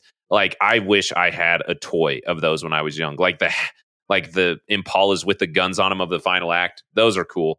Um, and obviously we have Laserbeak. Um, but it's also interesting how Transformers just disappear. Like Barricade, he shows up for the first time since the first movie, and he's just like randomly there, and then he gets his eyes sniped out. Uh, also, Mhm. that maybe this is a binge point. In the first movie, they made a big deal talking about how normal rounds don't affect the Transformers. That they had to use like a special type of round that could only fit in a bigger gun. And now we're just like, nah, normal guns have damage. Uh, yeah, once again self contradictory. And it's it's something that we talked about with the last review. There's a there's a slider that they push up when they want human weapons to be effective against transformers when the plot needs it to, and then they just kind of nerf that thing whenever they want them to be ineffective, and it's it's never consistent. Yeah, I, I will say, I, I guess this is one binge point that it was brought up very early on, and it's actually talked about in Revenge of the Fallen, um, in the special features and stuff like that. There was going to be seeds planted for Unicron in this movie, and then it was scrapped. Mm, interesting. I feel like Unicron would have made more sense than Cybertron showing up. But Yeah. Yeah. The the other thing that I'll say, this is a binge point. I love that they finally got uh Optimus Prime's trailer that transforms with his weapons. That's sweet. Every time I mean, I remember the first time I saw this movie and uh, the driller is chasing him and like he transforms and his trailer does while it's flipping in air. Uh, and then he goes up and like grabs his sword and a shield and he's like, "Stay behind me!" Uh, when they're in Chernobyl, like that is But they sweet. they scene. don't stay behind him though. Yeah, yeah. Then they just get wrecked anyway. Um, I will say that is cool when he comes flying in and he does like that slide through the city streets and just kind of like wipes out like six to ten Decepticons. Oh yeah, That scene's really cool. Like he does also go for like a Starbucks run. Like th- there's two times during the third act where he is one time because he gets tied up in in the wires, but the other time he is like nowhere He's to be gone. seen. Yeah, like he's nowhere to be seen for like no reason. I uh that scene where he comes and he like flies in on his jetpack. I, someone posted it on YouTube. Like just that scene where he comes in and wrecks all the Decepticons Mm-hmm. after the Autobots have been battling these Decepticons and they're like almost dying. Yeah, Uh, and they uploaded it with the title that when your team is level one, but you've leveled up to ninety nine. yeah. And that that's the ending shot of the trailer, and that's why I say like they know how to make trailers, but like that was the ending shot of the trailer that they released, and even after Revenge of the Fallen, I was like, oh my god, this is going to be fantastic. Like, yeah, yeah, yeah. It's true. So- The other thing that I'll say that it is really cool is that I like um, Sentinel Prime. His eyes are kind of a purplish color instead of Mhm. like the blue of the Autobots. They, they have a red tint to it, and I think that that's a cool visual detail in the character. Uh, that was awesome. Also, I don't know. I was going to say this for Leeson likes, but it's more of a binge point. I have no idea what they did for Sentinel Prime's sword sound effects, but it is cool. Like I I don't even know how to. It's like a cross between like a chainsaw and a lightsaber, and it's the coolest sound I've ever heard. It is Um, awesome. Yeah, cool sound. So, speaking of cool things, moving on to the next segment. Least and likes is our least favorite scene and our favorite scene. Uh, Matt, we'll have you go first with your least favorite. Uh, jeez. Um, so my least favorite scene is the first. Well, yeah, uh, my least favorite scene is the first transition in Chicago. Um, I really don't like that at all when Sentinel turns and they go through, they attack. All of a sudden, like the transition is really weird when when Sam calls and says, "You don't understand. You have five pillars. They have hundreds. Like I'm coming to you with Sentinel." It's really weird transitioning of where everybody is in proximity to the home base, and I feel like from there up until when they come back to the city, I really don't like that because it just feels like it, there's way too much time involved in that scene. I don't like it. I don't like the fact that Sentinel's like, "Oh, you're lucky. I'm going to let you go," and then literally, like Megatron sitting on the Abraham Lincoln statue, just watching Sentinel fight Optimus. Then Optimus is just sitting like in the grass and is like, and like Sentinel just walks away from it. I'm like, what the hell is happening here? Like where where did everybody go after this? Like where? Like what what is everybody doing? Um I just really can't stand that. I think it's really bad transitioning and it, it's one of those scenes that I feel like again it it it pads this runtime when it's not needed. Yeah, I'm going to follow up and say that that's my, my same least favorite. That, you can kind of pick out a few moments throughout the entire film, but that is the biggest example of it where people are scattered and there's no real explanation of it, but we got to quickly get them back together. So we're going to just put them together again with weird circumstances. And then we're going to have them show up to say they're not going to go in just to go in anyway. Like the, there's just a lot of it that's just really messy and makes the transition between the second act to the third just long and messy and confusing by the time you get to the third act, I've completely forgotten about that because I'm having fun because Transformer because Transformers are being Transformers and it's cool action. But to get there, it, it's just like what that like you kind of just feel dumb. Like, did I miss something? Because they're treating it like this makes sense and it doesn't make sense. Well, even when he says like I'm going to pick up Sentinel, it's like where are you coming from? How did you get a hold of him? And then they end up on the freeway and it's like uh, like you said like where did everybody come from? How did you get from A to B in this situation? Like, I really, again, I don't know if I missed something, but I was really confused during that, and I'm still confused to this this rewatch. Yeah, it's just like when you're playing with Transformers as a kid, and then there's this big battle, and then you need to get another one, so you go to the closet and you get another Transformer toy that you hadn't gotten out yet, and you just bring it back over. Yeah, exactly. And like a character died, but then your brother wants to play with that, and you're like, it's okay, he's back to life. Like, just bring him in. You know, like we just gotta go. Like this is the final battle. Get everybody. Doesn't matter where they were, they're here now. Yeah, that's a great example of it. Uh, which I mean, hey, that kind of works. In the past episodes, I described Michael Bay as being my childhood brain playtime made into a gigantic blockbuster movie. So, um, but Rob, did you have a different least favorite scene? Um, there's some cringiness. You know, I don't love the scene with his parents. The aspects mm. of the scene with his parents yeah. on the Winnebago or, or, the whatever it is that giant um, luxury RV that they have. But I will say my actual least favorite scene is just the the arbitrary way that those pillars get destroyed at the end. Um, these things are so so important, and it just seems like there's no clear rules on how they work, how they're protected, and how they can actually be taken out. And all of a sudden, it's just kind of like oh shit, our movie's two and a half hours, time to end it. Boom. Well, he gives yes. a total exposition dump, and it's like, why are you telling her this? Like, yeah. like legitimately, why are you telling her that those are the main pillars, but the red, like, those are the four pillars, and the red one. Yeah, and them. she convinces him to, you know, take out to turn on, you know, his conspirator. Like those things, just you know, anytime somebody says we're going to win with the power of friendship you guys you know like it's it's those kinds of things where it's like you know when when one character decides they're going to use subtle wordplay to try to twist somebody to turn against their their ally in the in the heat of the battle like that kind of stuff is always mm-hmm. just lame to me yeah I, yeah well you remind me of that that scene where where carly talks to megatron is horrible and that i forget his name um Patrick Dempsey's character, eh, when he was kind of explaining things to her, I thought it's because he was trying to help them. and then he didn't, and then he like has a fist fight with Sam. I was like, what is this guy's motive? Like, I can't keep up. I can't figure it out. Which there are two things in that uh, I'll kind of like that I wanted to kick into my least is one when Sam's running through the city and he's jumping and then going under the cars. Just absolute abs- parkour. Well, and there's they're not trying to hide it at all that it's not him because the yeah, camera it, the camera's on him way too much.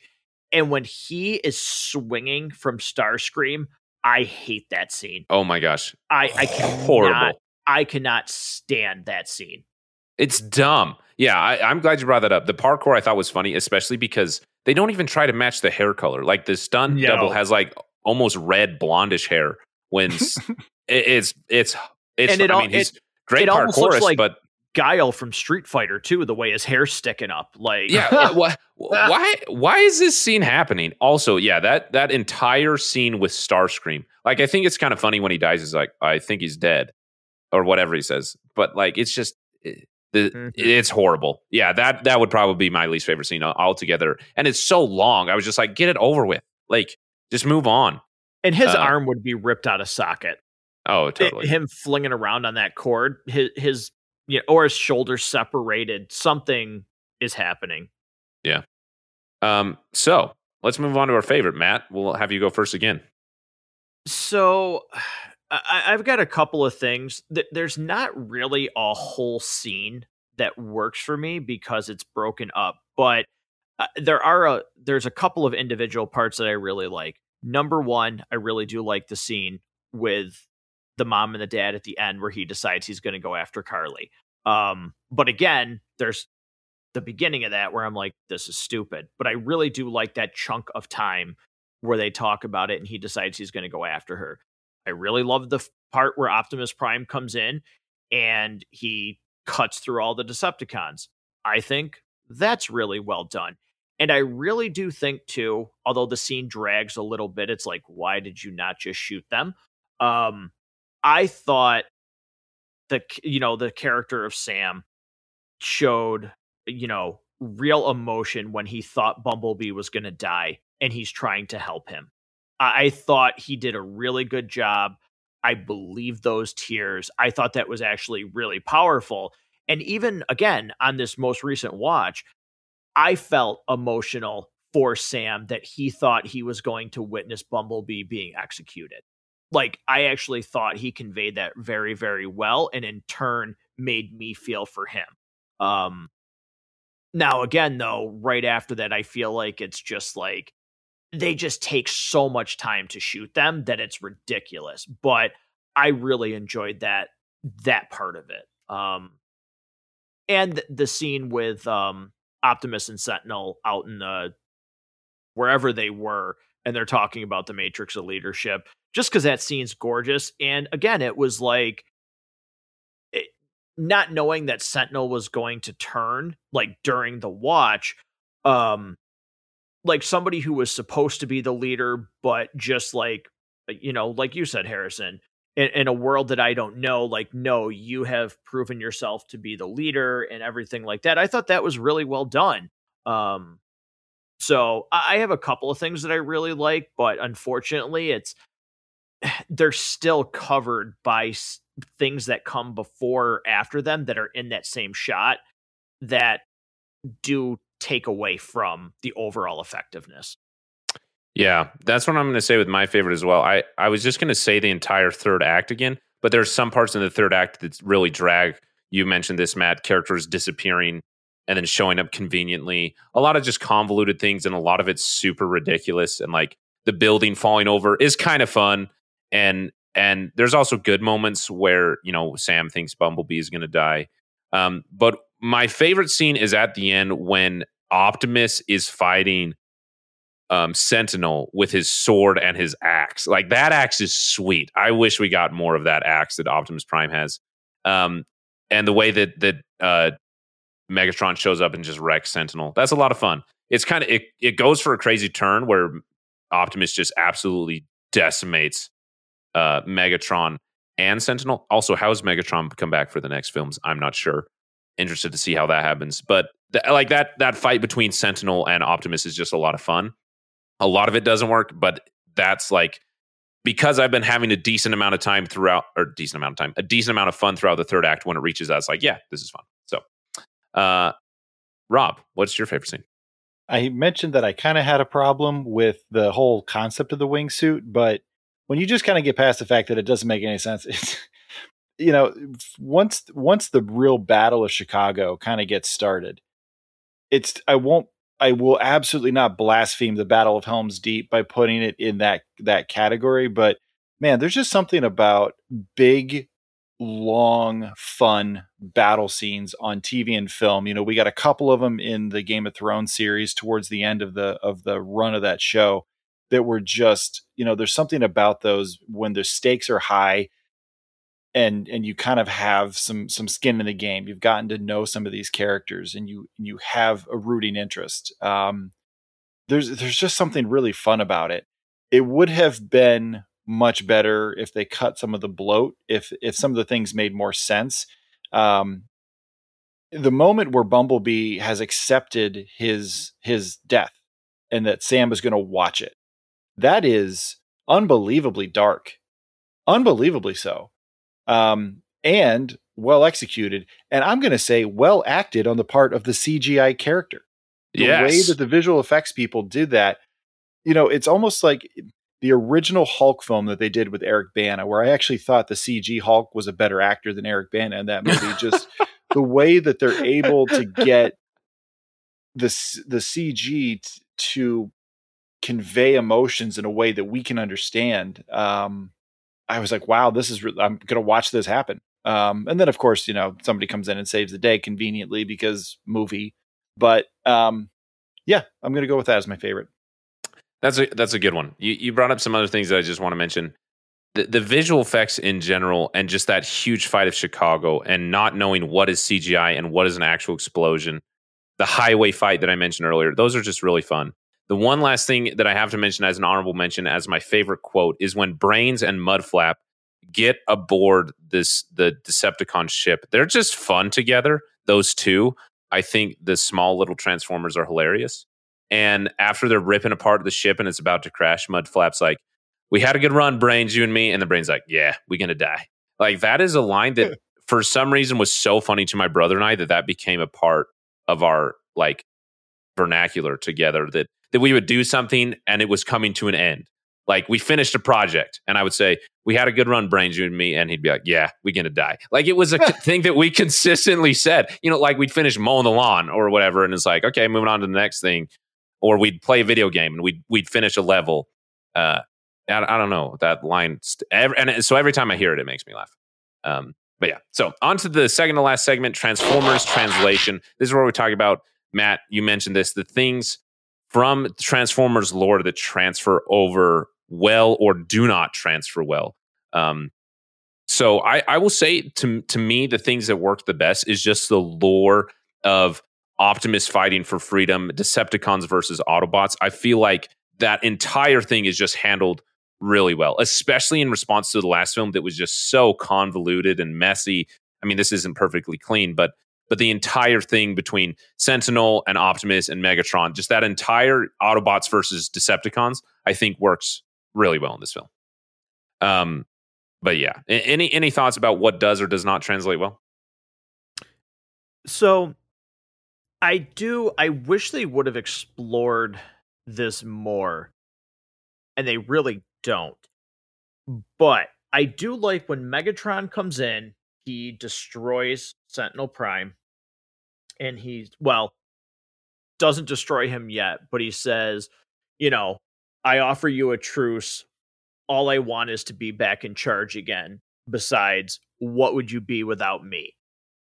And Optimus is like, well, let's find out. and then and then kills him. I think there's really something there because these guys have been, you know, at each other for so long. And they even say, like, we were like I think it's Optimus who says to him like we were brothers once. Um I think there's there would have been a lot to explore there and I think there could have been some good things. Um and they just scratched the surface of it. I do think too though like I mentioned that scene where um you know Optimus is talking to Sentinel. I think that's really well done about the hierarchy of the Transformers. Um, I, I just wish they would give some of that more. You know, I wish they would have given some of that more time because there are very brief glimpses of it. Um, and they even mention a line in one of the later movies where they talk about Cybertron, and I'm like, see, that would have been interesting to explore, but they just pepper it in there. You know, they just, oh, well, you're just a pinch of salt because, you know, not too much. But I, I do think some of those elements are are here, but again, you just get them in very, very brief glimpses. Yeah. I, I agree with that. I, I think Cybertron could have been a lot more involved. Like it was exciting to see, and then it's gone so quickly. Um, yeah. Any other thoughts about things translating or not translating?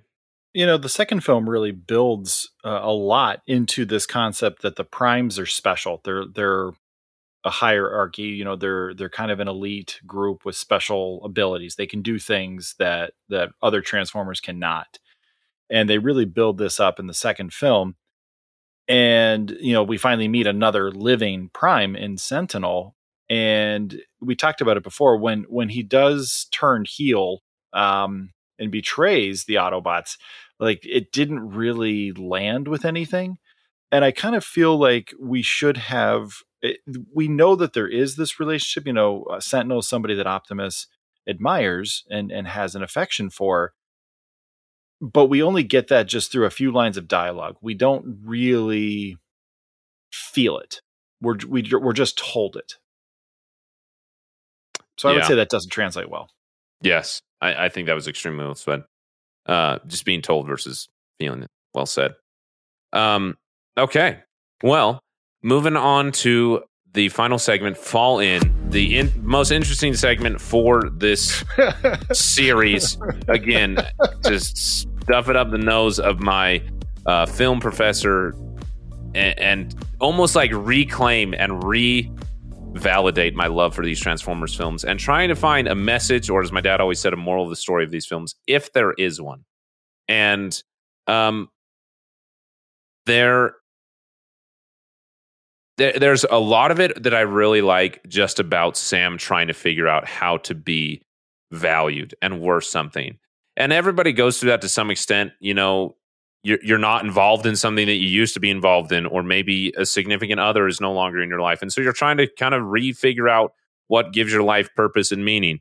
And I like Sam's arc of evaluating that and and and the emotions he has for Carly and almost his plan is kind of ridiculous. Like once he saves Carly, what is he going to do? He's not going to be able to stop Sentinel. And and eventually it does lead to that, but I think that he initially starts just wanting to go after Carly, and and just that entire thing I, I think is is well done and, and has validity to it that you know each of us have to figure out those things that do make us valuable. And, and what does he say? I want to be like do something important again. I forget what he says, but the but, line is I just want to matter, and she responds back, "You matter to me." Yeah, I specifically wrote that down for the purpose of this segment. there you go. Then, so yeah, take it away with your thoughts, then, Rob. Um, yeah. So you know that was something that really leaped out to me and i think um there's i think some people are always looking for what's next always looking for trying to do more for people than than they necessarily have to you know there's how tropey is it in movies where you have the dad that works you know a million extra hours of overtime and misses the soccer game and the kid kicks the winning goal or something like that like that's so tropey that you can picture that in like 75 movies, not even counting the grindhouse, you know, stuff that Hallmark puts out every year. They just turn the crank and here's another Christmas movie that all have the exact same plot. And it's usually some version of that. My mom loves those things. I, I don't I don't get it. But a lot of people are into those. Whatever. You know, if you enjoy it, that's fine. There's people out there that defend the last Jedi. You know, what, what's a guy to do? Um, but you know, just the the whole idea that you know some people are always trying to do more and sometimes they're already enough um, sometimes you don't you don't have to be more than you are um, be grateful for what for what it is that you have appreciate what you have um, and really looking to make sure that all the more that you're trying to do actually does anything for you. And, and i'll add to that that that scene that we've mentioned many times with Sam's parents of also deciding those things that you have to work for because in so much that we do try to do there's a like i think that sometimes we expect those things that that are valuable to just be there or to be present. Like oh i got a car and suddenly i'm involved in this autobots war kind of like sam is where he has to learn like well if this is something i'm i'm that's important to me i've got to work towards it. And he eventually does and kind of fights his way into the autobot fight uh, and a lot of that is just nature of who he is. Uh, but i like that that his mom is like, "Well, your dad and I weren't always like this," and addresses like the necessity of intention, which is kind of a mature theme for a film and a director that we kind of look of as very immature with with what yeah. he does. You know, it's right. You know, like I'm gonna crash these cars together. Boom! Like you can literally picture a small child playing on his in the carpet of his living room, just smashing cars together and here's a pretty girl look at her you know like and yet sometimes you get like a really mature grown up like deep thought like the the parents actually having a conversation about like yeah listen our marriage is something we work at like it's it's not always perfect we've had problems and we agreed to try to make them better you know and and then they immediately have the mom talking about the size of the kid's manhood and it's just like oh you just eliminated all the goodwill you just built up right yeah yeah I mean, in the oh, same ahead, movie Matt. that sorry, like in the same movie that we get them talking about a robot being in her underwear drawer. You know, we get a you know, we get a kid who again, I I'll go back to the line of you think you want the job, but what you don't realize this is the job and like putting in your dues and things like that. It really is sometimes like crazy to think of some of the things that we get in a series that has a dog being dominated by another dog, a robot dry humping Megan Fox's leg, a robot being in an underwear drawer. The a robot with two wrecking balls underneath as, for his genitals as balls, like eh, just eh, you know John Turturro being in a speedo for no reason.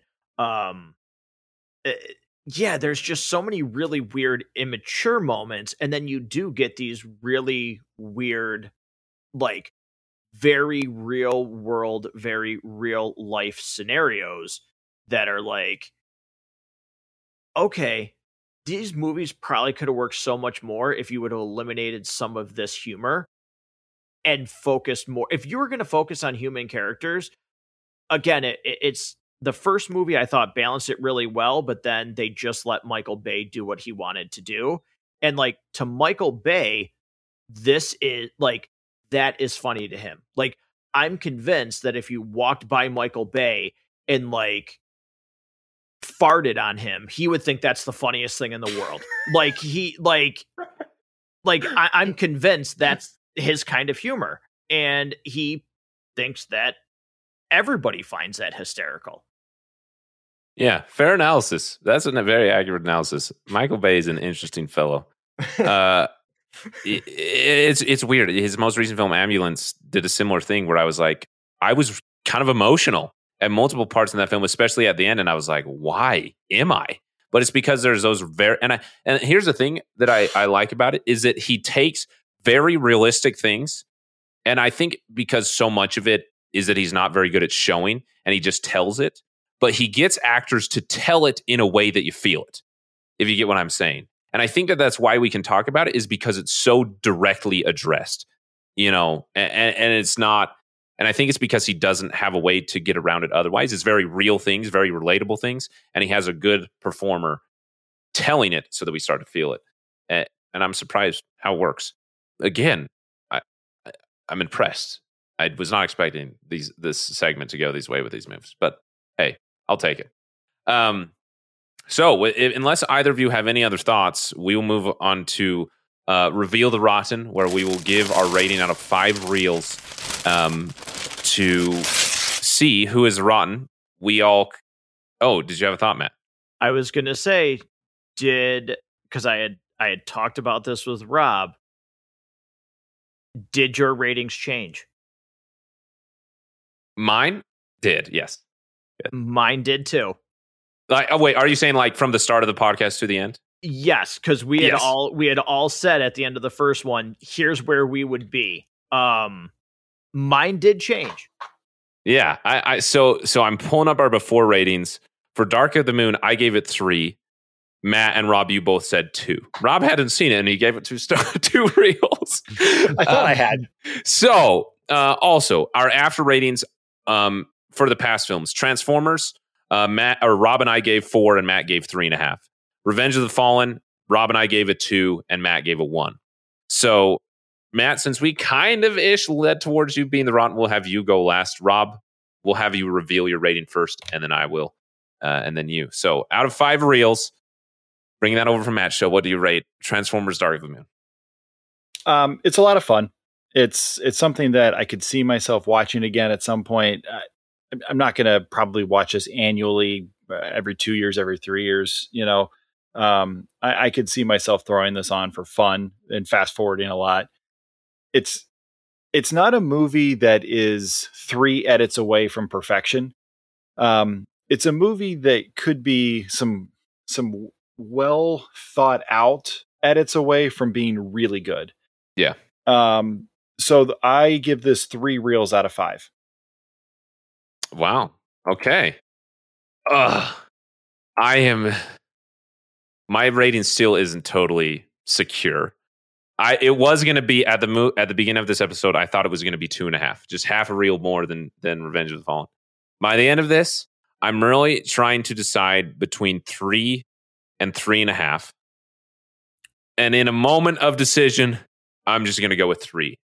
I think that it doesn't quite measure up to the three and a half that it could. I think, like we talked about, there's just those slight moments that take it down a little bit. Like I said, the third act of Revenge of the Fallen, I consider like a flawless third act. Where this third act is really fun, but there's more in it that doesn't work. So it's not quite to that three and a half level. So I'm going to go three reels. But Matt, he gave me an interesting look when I said three. So I don't know what's about to happen. So I will say that I do think so. Like going back even to Transformers, I really don't know why I didn't rate that four stars uh, or four reels. I'm not really sure why I didn't.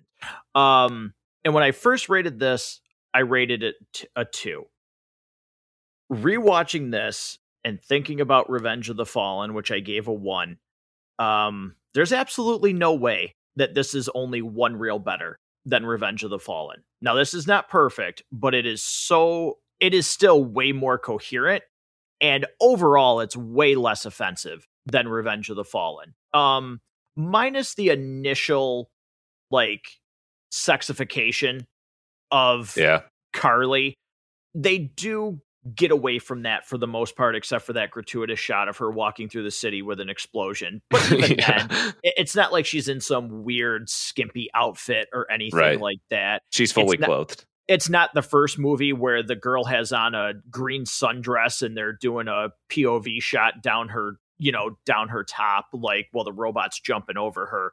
It, it, it's nothing as gratuitous as that. Um, so it gets away from that stuff and I gave this a full reel better. I give it a three as well. Wow. Okay. So so we're all the rotten. I mean, it was just kind of interesting because we all guessed that it would be a tie in some way, and it's just a dead even tie. I feel like out of, and again, going, we'll watch, you know, four and five. Besides the first one, though, I do feel like this one, like Rob said, it has the for me it has the most potential with a few tweaks to really actually be a really good movie more besides the first one more so Uh, on my initial thought of age of extinction and the Last Knight. this movie with a few tweaks i really do feel like there's a really great foundation here like this is a house that you're like i'm handy i can gut this and I can turn this into something beautiful. Yeah, I, I, think that that the reason that my rating changed the most is is that the two of you helped me appreciate what like like to appreciate more what I did appreciate, and instead of to like try to find fault in it, to just say like, well, no, this actually does work. And I'm continually impressed that these Transform movies have more to them than we initially, at least me, give them credit to. We like to bag on the Transformers. I would just say in like film culture that they're like the worst case of just a horrible action movie, but with nothing but explosions. And I think that this one in particular is evidence that there is a lot more of that. It's just sad that it gets lost. And because those good moments of potential are combined with dumb conversations about people's anatomy in inappropriate ways, we tend to forget those and remember the explosions. Also, the explosions are a lot louder. Uh, but I think that that this one really has a lot in it that you could show to someone and say, "Well, there's more here than there's more here than meets the eye." Zing. um, so wow, dead even tie with three reels. Um, this is not how I saw these episodes going, but I am I am liking it. So, um, sweet. Well, any other thoughts about Transformers: Dark of the Moon before we close out the episode? All right. Well, thank you again. Oh, go ahead, Matt. No, I was just gonna say, um, yeah, I, I, I do think this is the one that will, for me, this is the one that will change that change the most, and I think it will stay consistent with the fourth and the fifth movie. Of my opinion, changing on this one. Yeah, we'll we'll see. Uh, you gave the fourth two and a half, and the Last Knight half. So we'll see what happens. I'm really curious to see what happens. I cannot remember what the shift is from from uh, Shia LaBeouf to Mark Wahlberg. There probably isn't an explanation, but I'm interested to see how that continues. I'm also, as I'm continually loving this third act, like I mentioned, there's something about it that just really works with me, and that's been consistent with all three films so far. I'm worried that my three and a half that I gave Last Knight is only the third act that I remember because I don't remember anything else in that movie. I just remember the third act that I love. So that is going to be an, interesting episode to get to. I will say the the biggest change, and not that they look bad, the design change for Optimus Prime from three to four, I think is amazing. Hmm. I think in Age of Extinction, he looks incredible. I, I remember how he looks in five, but I don't remember how he looks in four. So I'm I'm curious to see. I'm excited. So, so I've not actually seen four or five. Um, my son a couple of years ago decided he wanted to watch all these, so my wife sat down and watched all of them with him. So he's rewatching these with me.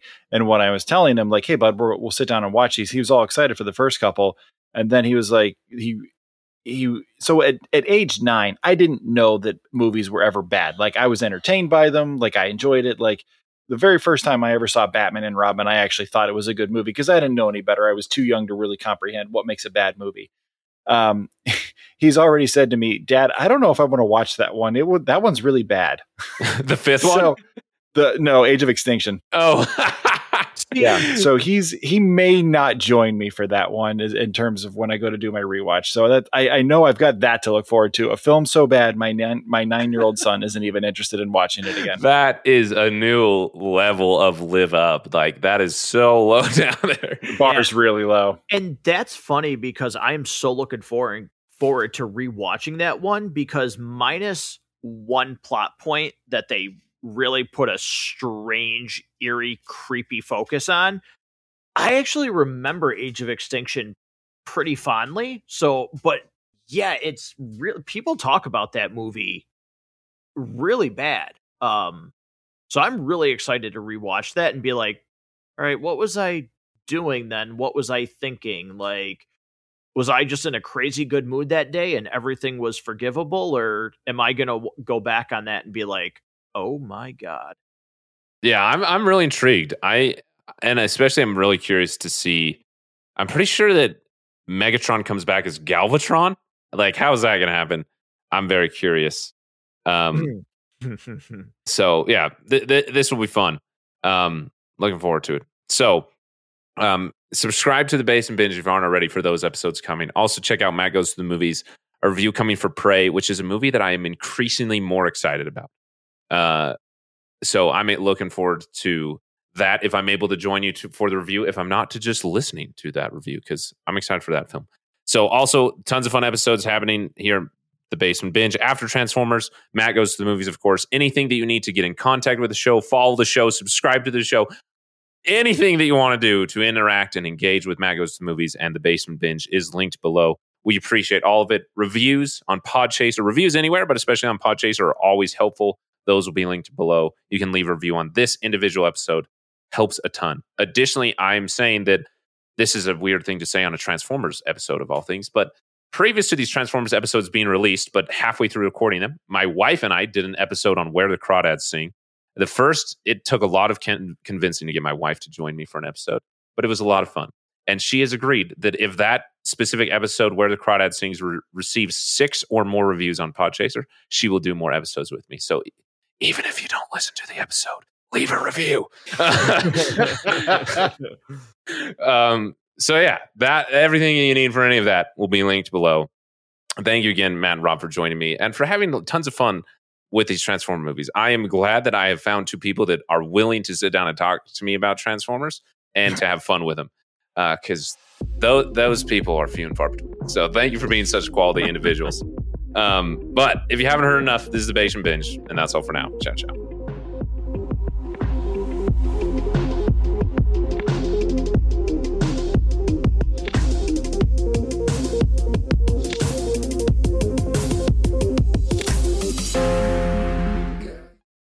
Ready for a career in behavioral health? Earn your online degree at Herzing University. Choose from health and human services, psychology, or social work programs. Gain the skills to work, coordinate, and manage nonprofits. Secure a bachelor's in psychology to study mental health or advance your social work career through our online Masters of Social Work. Let us help you become a social change agent. Your future starts now at Herzing University. Text HEALTH to 85109. That's HEALTH to 85109. Or visit herzing.edu. Save big on your Memorial Day barbecue, all in the Kroger app. Get three pound rolls of juicy 80% lean ground beef for $3.49 a pound with a digital coupon. Then get select varieties of flavorful Powerade, Body Armor Super Drink, or Arizona tea for 77 cents each, all with your card. Shop these deals at your local Kroger today, or tap the screen now to download the Kroger app to save big today. Kroger, fresh for everyone. Prices and product availability subject to change. Restrictions apply. See site for details.